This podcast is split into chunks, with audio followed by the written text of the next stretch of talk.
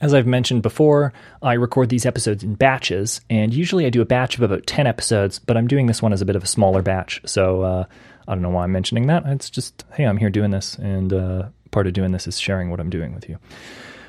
This is going to be the last episode that I record in this batch, and I thought this would be a good occasion to mention that I love hearing from people who are listening to this, whether they are just listening to it and saying something like, hey, I'm listening to it, uh, keep going, or whether they say, hey, I listened to this one episode and you mentioned this one thing and I have this thought about it. I, I love hearing all that kind of stuff. Anybody who's written in so far, thank you so much. Um, that means a lot to me.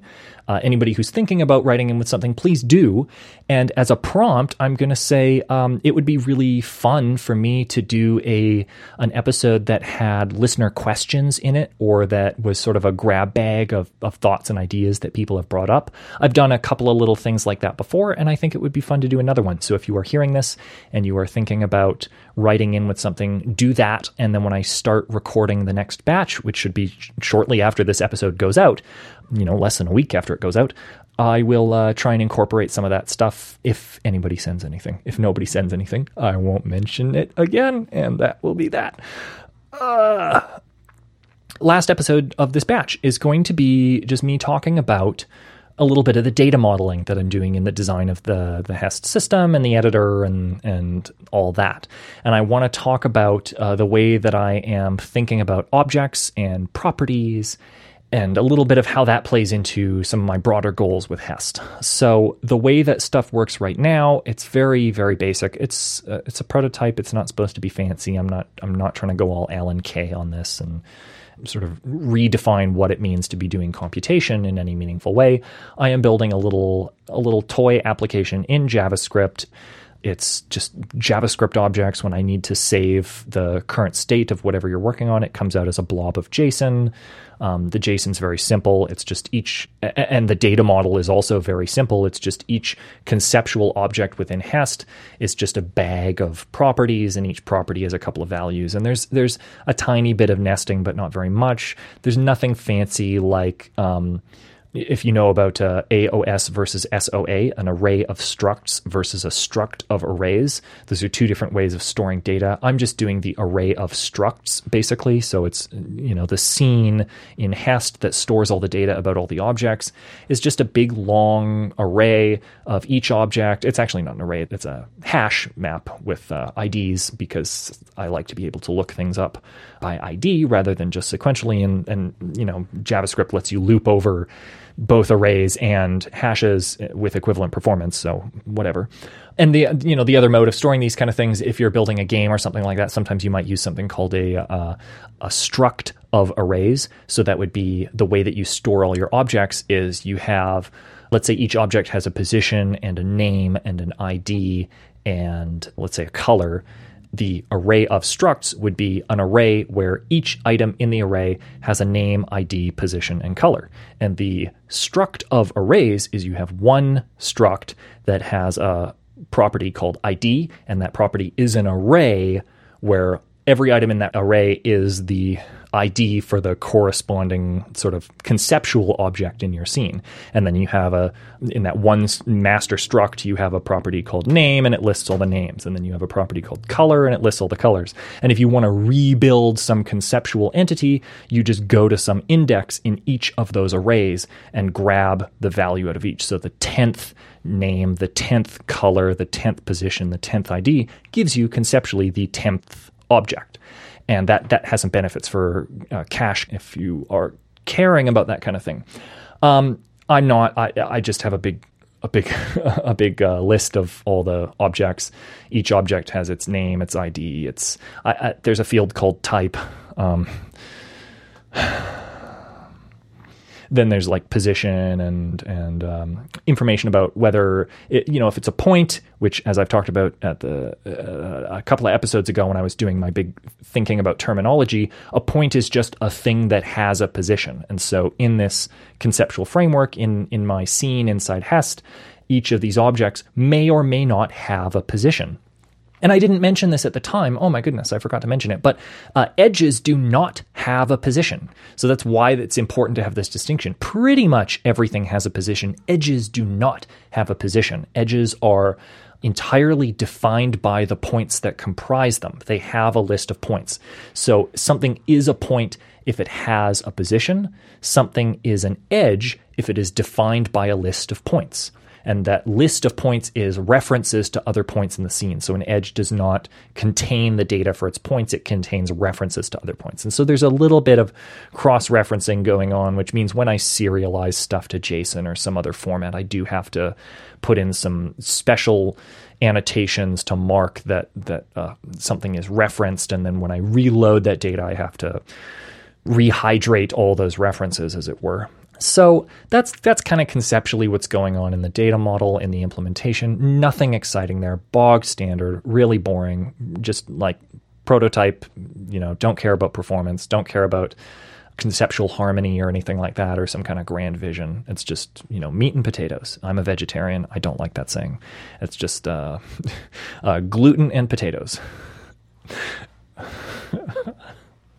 So here's where this gets interesting for thinking about HEST. Um, the way that you work with these things in the HEST editor is it's a big canvas, and it's got some user interface elements around the canvas, kind of like your typical vector drawing app, like your Figma or Sketch or Flash or what have you. And one of the things that it has is when there's an object and you're looking at it in the canvas, you see it right there, you can put your finger on it. You can take your mouse over and you can select that object, and it it's selected, and you can move it around and transform it. It's a, it's a first-class object that that is manipulable. Um, when it is selected, right now there's a little sidebar off on the right side that lists all of the properties that that object contains. And so very much like the data storage format, it's got the name of the object and the I D and the type and the position, if it is an object that has a position. If you select an edge or something that does not have a position, it has that information there. It's, it's got the list of I Ds that comprise the edge. And hypothetically, it'd be easy enough to, you know, click one of the I Ds in that list and it would select that point or what have you.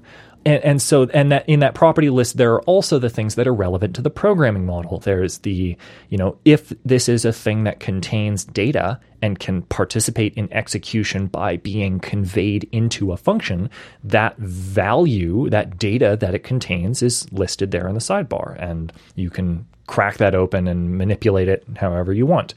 If this thing that you've selected behaves like a function with respect to execution, and it's a point-like thing, so it has a position, and that means you can hook edges up to it as the end point of the edge. Uh, so if it is an end point of an edge and it has some kind of function specified in the sidebar there, that function will be invoked when data arrives at it by conveyance. And so, of course, this is bad. This is quite bad. This is how Unity and Unreal and three D programs and two D programs and everybody does this. They have this canvas in the middle. You select stuff. There's a sidebar. Properties are in the sidebar. That's bad because HEST has these principles. One of the principles of HEST is that things that can be visualized should be visualized. And here is something where the relationship between the thing you select and the properties in the sidebar is not visualized. It's something that you can manipulate, but the way that the relationship between that stuff in the sidebar and the stuff in the main canvas exists is as magic behind the scenes in HEST. And I've mentioned in the past that one possibility would be that if you make a change to some value in the sidebar, a little virtual edge might appear and convey that change from the user interface over to the actual object being manipulated. And that's kind of similar to if you've used the uh, the the two D graphics app, that sort of Photoshop alternative called Pixelmator. It has these pop-up windows that you can open to control certain, you know, control filters or control effects or that kind of thing. And when a pop-up window opens, there's a little physically simulated like rope hanging down from the pop-up window that sort of droops down from the floating pop-up window and then comes over and is tied on to the main window interface that launched that pop-up. And so you see a little bit of a relationship there. And if you wiggle the window around, the rope kind of wobbles and flops around. And it's playful, and it communicates that, you know, this thing that opened is connected back to that thing over there. And so maybe HEST could do something like that. Um, but that to me is kind of a lipstick on a pig sort of thing. I'm, I'm, a, I'm not a vegan, so we can put lipstick on our pigs. And that to me, uh, it feels, feels bad. It feels like a, like a missed opportunity. Um, and so I've been thinking about other ways to do it. Like I'm really enamored of, enamored with, enamored of the idea of um, having the user interface kind of, Uh, or okay, so let's start with this. Having the canvas area that you are working with fill the entire screen, fill the entire window, fill the entire space, not having user interface elements around the outside, around the periphery, having the whole thing be the be the canvas, and then any user interface elements come up um, in the context of whatever you've selected. So if you select some object, all the user interface has to be stuff that floats in space around that object, whether it's some kind of like radial menu that opens up and wraps in a circle around the object, and clicking an item in that radial menu opens some expanded view where you can make more manipulations and that sort of thing, but just kind of physically bringing the interface to the object. And, and to me, that's nicer because it transcends the idea of this being a programming model that depends on a screen and the the rectangular kind of frame through which you will view your program. It lends itself more nicely to thinking about working in V R or working with uh, some kind of physical representation of the interface, if you know if we get holograms or something like that.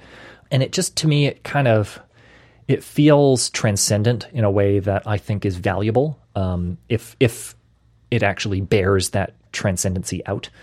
So that's something that I'm I'm thinking about. But just in general, backing up a bit, I'm kind of unhappy with this idea of having a sidebar and having this list of properties and that sort of thing. And another example of that is that I mentioned that um, if a if a if a point is being used as a function, one of the properties that it has is in the sidebar. It mentions that this is a function, and currently it has a reference over there to the implementation of the function. And that's weird because right now it's a concession to the fact that all the actual definitions of functions are as primitives, as far as the HEST model is concerned, that are implemented behind the scenes just in JavaScript or what have you. And so if I want to give some point in my scene that's at the end of an edge, a function that, let's say it's a function that adds ten to numbers that come in, let's keep it really, really basic here, I have to define that add ten function in JavaScript and then register it. And then from the HEST side, I can, in the sidebar, type in the name of that function, add ten or whatever it is. And then that's the, the function that will be looked up and invoked when, when needed. Um, but as soon as I add my own abstraction mechanism and allow you to define functions using HEST's programming primitives and graphics primitives within the environment itself, having a function reference be something that's listed in the sidebar is a conceptual mismatch, because that suggests that a function has a name.